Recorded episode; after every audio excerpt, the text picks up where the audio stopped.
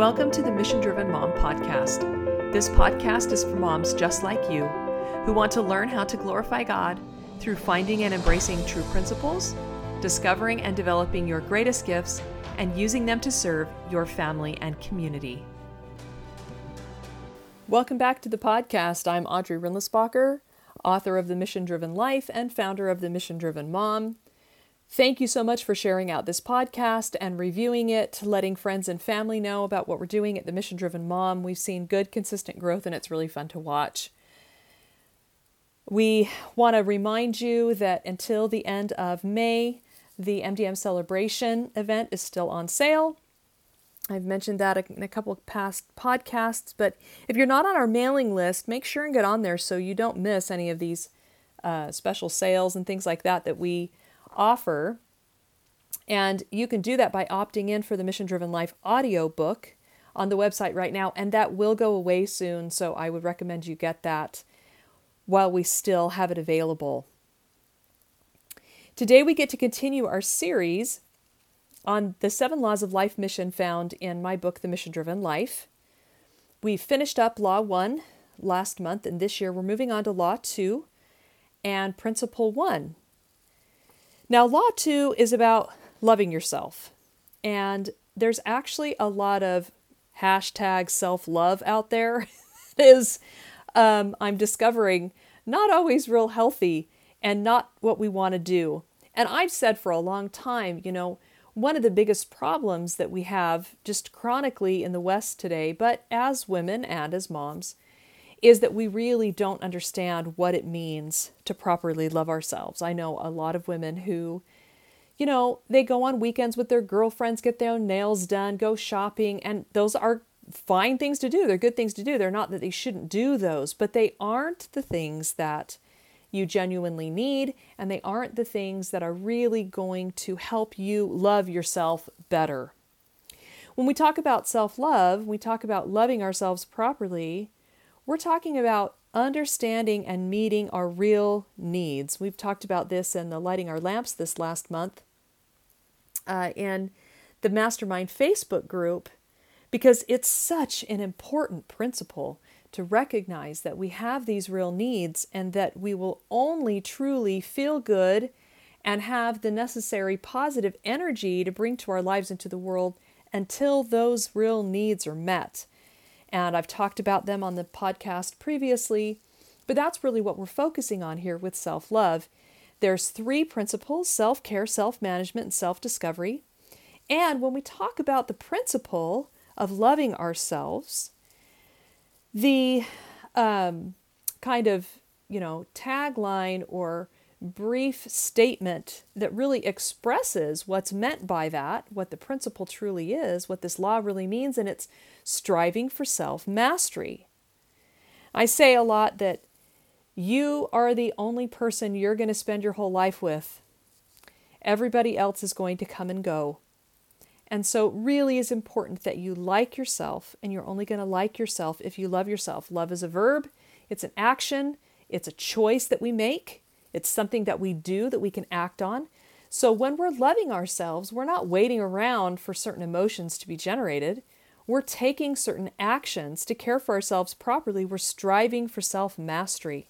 You know, one of the most important purposes of life is to bring our physical body into subjection to our spirits that reside inside us, to the best that's in us, to the nobleness in our soul, and to nurture that, to nurture our consciences, to listen to the um, the truths about right and wrong that is written on our hearts. All of that kind of thing is part of this journey of self mastery our relationships, all the external relationships that we have, are founded upon our two fundamental relationships our relationship with ourself and our relationship with God. And every other relationship that we have all throughout our life is going to reflect the quality of those relationships. Because nobody usually is going to treat us better than we treat ourselves.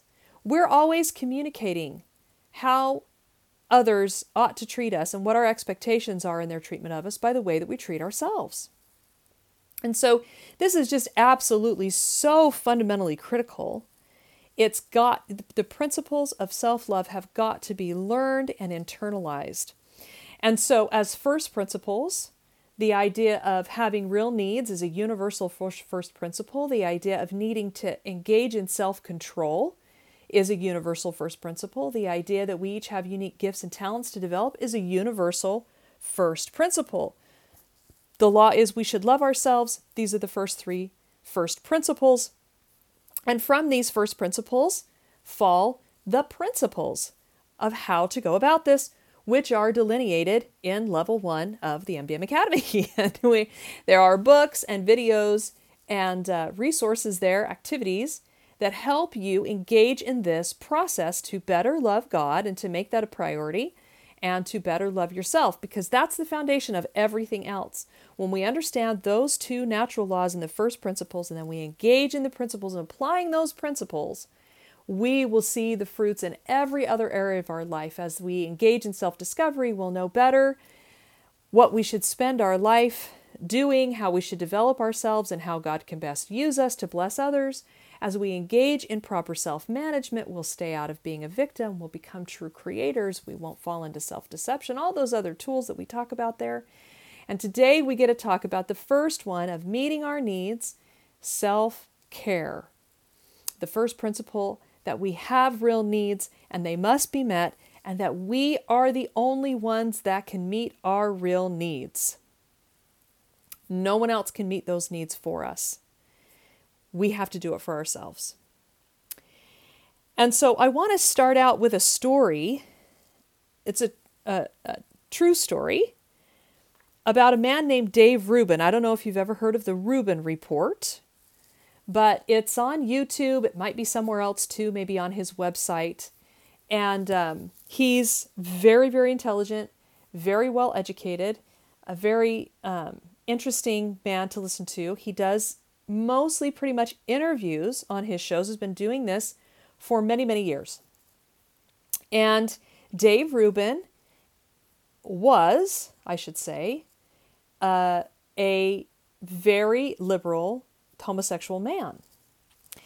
And um, he started out his show when he first got started with certain uh, ideas about himself, certain beliefs about who he was and what was important to him and what needed to happen politically and what needed to happen in our nation and all those kinds of things.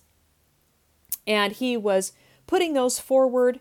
Now he is always, and this is really the the fundamentally super great thing about Dave Rubin, and that is that he was always interested in listening to all sides of the argument. So he was always interested in having guests that spoke from all political spectrums and religious spectrums, etc. And a lot of people thought that was odd because we like to listen to things that we agree with, and so often news sources are built around a certain worldview and paradigm, and you can go there and be affirmed in the things that you already believe. Well, Dave Rubin took a different approach, and he started interviewing and talking to people across the spectrum, although he had his own perceptions and paradigms and beliefs. And he would fight for those, you know, and he would bring those up and talk about those. And then over the last, I don't know, three, four, five years, something really interesting has happened to him. Because he was looking at all sides of the spectrum and interviewing all different kinds of people from different backgrounds with different belief systems, he interacted with people who believed things that were quite different than him from the perspective of the world, why we're here, um, what the purpose of life is, and especially what should be happening, you know, politically in the West and especially in the United States. And he became friends with men like Ben Shapiro and Jordan Peterson and other people on the other side of the spectrum from him that are conservative thinkers. Ben Shapiro is a very devout Jew.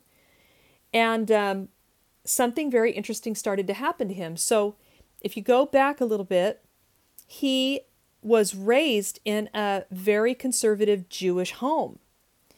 And it was it was kosher, Shabbat on Saturday nights, um, all of the you know rituals within in the conservative Jewish tradition. But side by side with that, there were strong secular beliefs in his home and in his family. And as he grew up, he kind of grew out of that. He wasn't interested in those rituals, and he didn't really, in fact, he, he makes the comment that, and this is true, that there's actually more people that identify themselves ethnic, ethnically as Jews rather than religiously as Jews. That's why when you do a, a test of like, you know, where are people at, are at on the religious spectrum, you'll get a large percentage of Jews that don't believe in God, which will seem odd, but it's simply because it's like saying they're Americans or they're, you know, um, Chinese. It's an ethnic connection rather than a religious connection. And so that's kind of where he was at. I'm Jewish, but not a believing Jew, and um, smart, going out there doing these interviews. So he has this, a couple things happen to him within a couple years period of time. First of all, before all of this happens, he kind of has a what he calls a political conversion. And I'm to I'll link a couple uh, videos for you in the podcast notes and in the mastermind group we can watch and discuss those of interviews with him. But he talks about how he had this kind of political conversion where he started to see that many of the beliefs in the liberal, especially extreme liberal camp, were not adding up. They weren't making sense. There was a lot of, you know, it's a postmodernist worldview. And a lot of it was around, you know, what's true today wasn't true yesterday, might not be true tomorrow. There weren't a lot of solid things to hold on to, to believe in, to really latch on to. And over time, he started to think, wow, maybe there's, you know, he started to see truth in, you know, a more conservative perception. Like there are natural rights, you know, and those rights ought to be protected, and liberty is the goal, and all that kind of thing. And in fact, uh, I remember years ago watching an interview he did with Ben Shapiro, and he was really shocked when Ben Shapiro was talking to him about, well, I don't care if you're homosexual or not. I just care what some of these laws are, and this is the reason why I care what these laws are. And that really, you know, Dave was really taken back by that. Like, wow, I'm why, you know, I, I would think, you know, you're this conservative Jew that you would think this other way. And and Ben was like, Well, I, I just believe in liberty, right? So I, I want you to have liberty, but we, they have to, it has to be within the confines of this frame of reference. So he has this political conversion. In the meantime, a couple things happen. One thing that happens is he has a string of atheist um, interviews on his show. Really, really high profile atheists who speak for atheism and who engage in debates and have lots to say around that. And he, he interviews them and then he winds up going on tour with Jordan Peterson. And I don't know how that happened or why that happened, but they went all over the world for a year. He said 110 stops in one year. And if you've listened to Jordan Peterson at all, you know that he talks a lot about the conscience, personal responsibility. He has a whole biblical series. Now, Jordan Peterson will tell you he won't say he believes in God, but he behaves as if there is a God which is odd because there's a lot of ramifications about actually outwardly saying, I believe in God, that I think he's not sure he's ready for, or whatever. So he doesn't ever say, Yes, I believe in this kind of God kind of thing. But he talks about a supreme power that, you know, tells us, gives us a sense of, of right and wrong and conscience and these, the wisdom of the Bible. And he has this biblical series. And so Dave Rubin is with him this whole year, listening to him over and over again, discussing with him as much as he wants to discuss with him. And um, he says, You're listening to this innovative thinker, the most important philosopher of our time. And he gave his biblical talks and explained that there has to be a bedrock, something real and true outside of us. And he said, It moved me over the course of the year that we did this together. And so, in the meantime, I don't know if it was before this or after this, in the midst of this, Dave Rubin has a practice which I absolutely love and I think I really want to adopt. He takes one month a year, I think it's August, off the grid. He puts his phone in a drawer. He doesn't answer emails. He doesn't take phone calls. He just recenters himself. He does a lot of thinking and journaling, spends time alone and pondering. He says, I did my off the grid August thing, turn off my phone, no news or television, I disappear and let my brain rest which I think is phenomenal. And I really want to begin that practice. And he said, the whole time that this was happening, that he had this month of just quiet, he said, I kept having this thought when I was in my peace that I am not an atheist. He said, I came back and one day it just kind of came out of my mouth a little bit flippantly I'm not an atheist. He said, I got a lot of hate for that one. I like talking to people from all walks of life and figuring out what the common stuff is. And so he got a lot of hate for saying, I'm leaning in the conservative direction now. And he got even more hate for saying, I'm not an atheist. That isn't what I really believe. I really believe there's something out there. I really believe, he says, that there's something that's fundamentally true that doesn't shift over time and that gives us our sense of right and wrong and is a bedrock in our lives. Um, he said that he had attended this church hosted by Dennis Prager, and then he said something that I absolutely love as he was finishing up. It was an somebody was interviewing him, and he was talking about this kind of conversion to God, and he said, "You know, I'm in it like everybody else, trying to find the truth in the madness." And I absolutely loved that. Because here's a man who is practicing loving himself. He has good regular practices in terms of, you know, taking care of his physical body. He takes this time every month to take care of himself emotionally, spiritually, to meet those needs. He's learning, he's studying, he's thinking, taking care of his mental needs. And the result of taking care of those needs, the result of being an honest truth seeker, and listening to all spectrums and all sides of the argument is that he was led to greater truth and that he came to a higher level of spirituality and a better understanding of reality as he met his needs, as he engaged in good self care. And so that is what we're really about. That is what we really want to be doing. We want to recognize those real needs physical, emotional, spiritual, and mental. We want to be honest truth seekers and asking ourselves what's real, what's the truth. And part of that self care, part of that striving for self mastery, and that emotional, meeting your emotional needs, is a practice that we engage in that I talk about frequently of telling ourselves the truth. And that is exactly what Dave was doing in that moment of quiet and solitude. He listened to the truth. It was being quietly at a time that he was ready to hear it. That truth was being spoken to him. And he was true to it. He positioned himself to be able to receive that truth and then to be able to receive more truth by telling himself the truth, listening to the truth that he was not an atheist, that he did believe in a supreme being and something greater than himself. And then he took the courageous step of saying it publicly, of stating it loudly. And he took all the hate for it.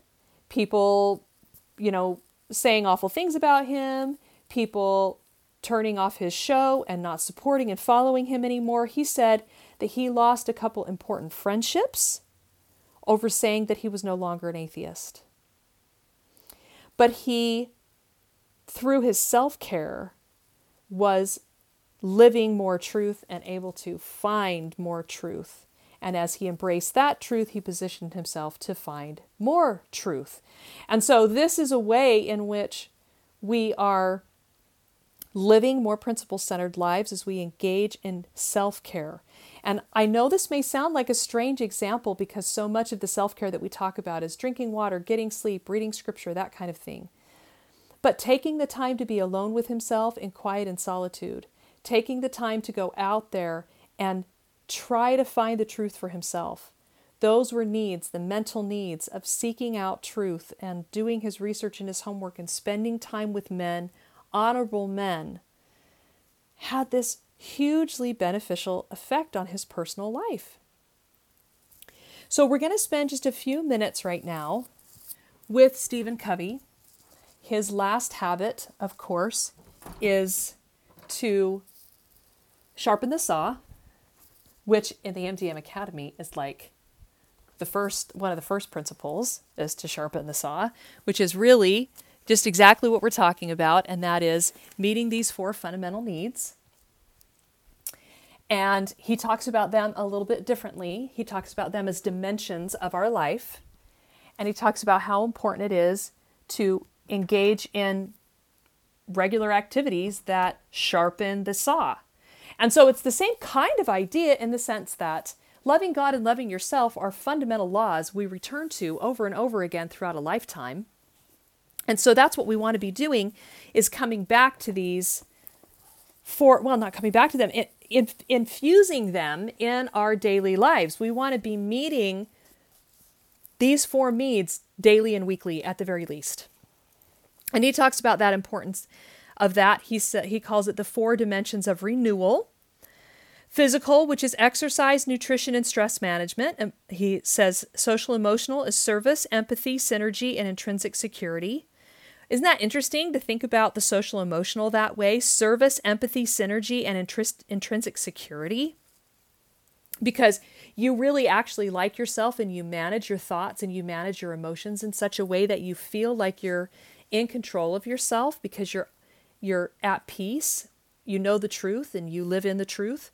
The spiritual value clarification and commitment, study and meditation, and of course connection with the divine and then mental reading, visualizing, planning, and writing.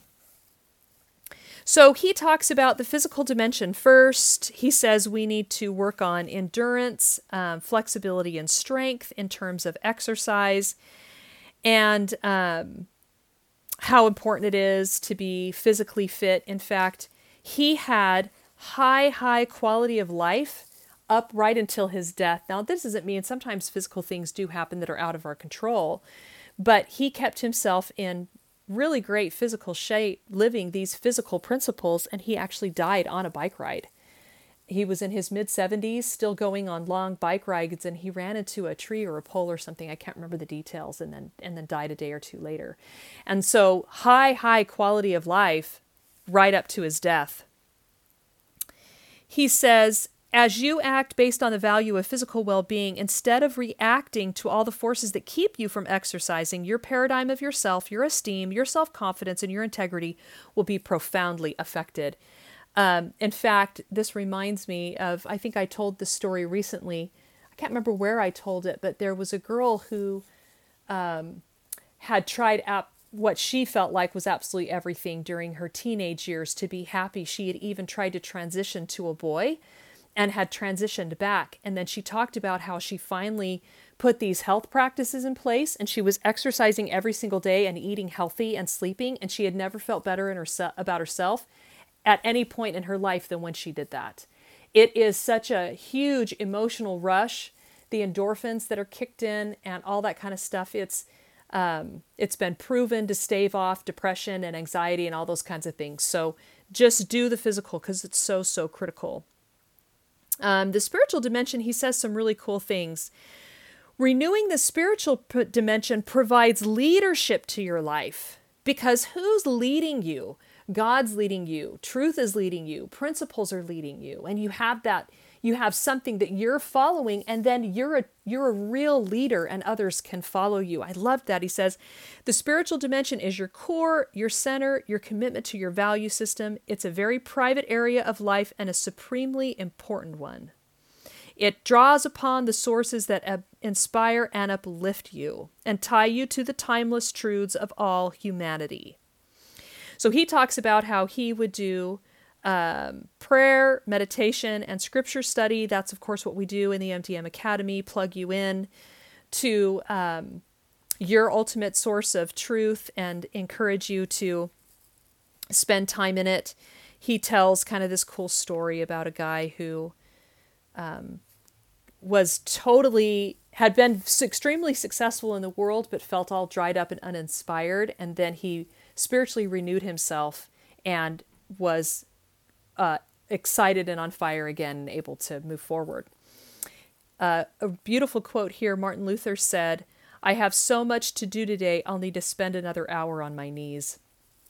One of the things that um, when when James Allen became very successful after writing a first couple of his books, he bought land and moved out into the country, and people would come and visit him. And one of the quotes, I don't have it in front of me, but somebody said about him, we all look upon him as a prophet because he communes with God for an hour every day. So for a, an hour or two every day, he would go up to this hill and spend time alone and and draw great strength and wisdom from that spiritual renewal. It's so so so inc- important. Now, the mental dimension is something that we also address in the MDM Academy and in the mastermind group and through podcasts and things because especially for moms, this is one that can really get put on the back burner. Lots of moms have said to me, Well, I had my education, I had my time, it's their time now.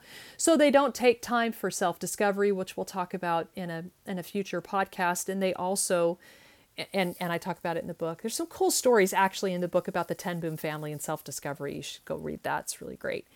Um, but anyway, the mental dimension is really often something that gets left behind. And so we want to stay alive and awake mentally because that's where the creative energy um, comes from. We renew ourselves spiritually, which creates new purpose and meaning and mission. And then the mental renewal that we do uh, nurtures that creative process. He talks about how we're so addicted to TV and to media and how those service, you know, depression and and other emotional issues. He talks about the value of a liberal education, which is what I talk about often. In fact, I should do a podcast series on the history of education because I don't think that's well known, and it's important to understand. But basically, liber, um, meaning freedom and education to be free, and that was the education that men and women were given in America for so long until the 20th century. Anyway, he says it's so valuable to read broadly and expose yourself to great minds. You can get into the best minds that are now and that have ever lived in the world. And he even says, I recommend you read a book a, a month, then a book every two weeks, then a book a week. And so the MDM Academy marries this spiritual you know connection that you're having with God and revelation we're hoping you're receiving as you study and learn and grow and we're nurturing the mental dimension through the the works that you're spending time in. He also goes on to talk about the importance of writing and organizing and planning all as mental um, elements me, uh, ways of, of nurturing the mental dimension of your life. And then the last one is the social emotional um, and he has a few suggestions but this is one we hit really hard in the academy and we have some really phenomenal tools that have just really revolutionized my life and helped me so much. I had a daughter uh, recently reach out to me and talk to me about how we had been doing the morning routine, which is essentially the morning inspiration that we do in the Facebook group. And she hadn't been engaging in it with us as much recently. And she reached out to me just again recently and was like, Can we start doing that again? I I w- didn't realize how necessary it was for me and how my thoughts have become more negative. I'm telling myself that I can't do this and I can't do that, and I've got to turn that around and nurture myself emotionally and, and get back into some of those those tools that are taught there so that we can be the creators we were born to be. We're children of God. He's the great creator, and we have that creative seed within us and rather than being victims on this planet to the tragedies and struggles that we that we experience, we can create the lives that we want to live. And we have the luxury of living in a in a country that makes that or in, in the West, in a, in a world that makes that possible for us. So, so, so much good that needs to be done, so much good that you need to do, so many specific gifts that you've been given that need developing in order to be of service to others. And it begins with the way that you love yourself. And the very first thing you must do to love yourself is to meet your real needs. Please put it to the top of your priorities and, and remember that in a home with your family, nobody's needs are more important than everybody else else's. A need is a need. We all die if we don't eat, you know? We all need sleep. We all need spiritual connection. And so as the mom, the temptation is to say, well, I don't have time to exercise. I don't have time to read a good book. I don't have time to plan a social gathering with my friends and nurture myself that way. You must do it. You are, like we say in our Lighting Our Lamps morning inspiration for moms, you are the sunshine maker in your home. And the way that you make sunshine is you make it for yourself first. And no one can do this for you. This is a space where it's there's no one to blame. You just sit down with yourself, you recognize that you have needs, and you make them a priority, and you will thank yourself. I promise you. And your family will thank you because you will emerge from that 30 minutes changed. It is worth it. You can make it happen. You can swap babysitting with a friend. You can ask your husband for a little bit more support. You can assign older children to help younger children. You can get up a little bit earlier in the morning. You can put the kids to bed early and stay up a little bit later at night. You can make your needs a priority. And you don't have to spend an hour exercising every day. I mean, let's temper it, let's be realistic. But um, you must begin with those baby steps and, and work on meeting your needs. So, my challenge today in this podcast is that you think about these four dimensions of need that you have, and you think of what, what is the first thing that comes to your mind that you know you need, and you put it in your schedule for tomorrow and you make it happen. And when you are done with it, whatever it was quality scripture reading, half an hour in a good book, whatever it was, you journal about how you feel when you're done. And that will fuel your desire to do it again. And it will help encourage you to want to do it again because you've got to meet your needs. It will make all the difference in how you feel, how your family feels, how the day goes. And maybe most importantly, because I know that you're all motivated by service and helping your families. This is what you must model. You want your children to know how to meet their own needs. So model it. Show them that that's what women do. Create that model of true womanhood for them. Give them the emotional permission to make space in their lives to meet their real needs so that they will always feel good about themselves and have the emotional, spiritual, mental energy that they need to meet the demands of life because they're going to come up against hard things, and this is the one of the best ways you can arm them to do that. So, I would love to have you come to the Mission Driven Mom Mastermind Facebook group and report what challenge, uh, what you did with this challenge. What was the one thing that you decided you were going to do tomorrow or even tonight, and you did it and you journaled and how you felt. I really want to hear how it went. I want you to come to the mastermind group and report to us because uh, this will really fuel the desire of other moms to do this. And can you just imagine homes across the nation and homes across the West where mothers are truly sunshine makers because they put their needs, they make those needs a priority, and they model that for their children, and how much more emotional, spiritual, and mental health we would have everywhere. So, please do that and please report. I would love to hear back from you. Thank you so much for joining me today. Again, go get your free copy uh, of the audiobook, The Mission Driven Life, while it's still available, and you can read this chapter on loving yourself for yourself. You can engage in our morning inspirations where we're going to talk about it for the next few months. Uh, we're coming up on We've been working on Law 1. We're going to work on Law 2 soon in that group, and we can have more conversations around all this. So please join us there. Please go get your copy of the audiobook, and I will see you next time.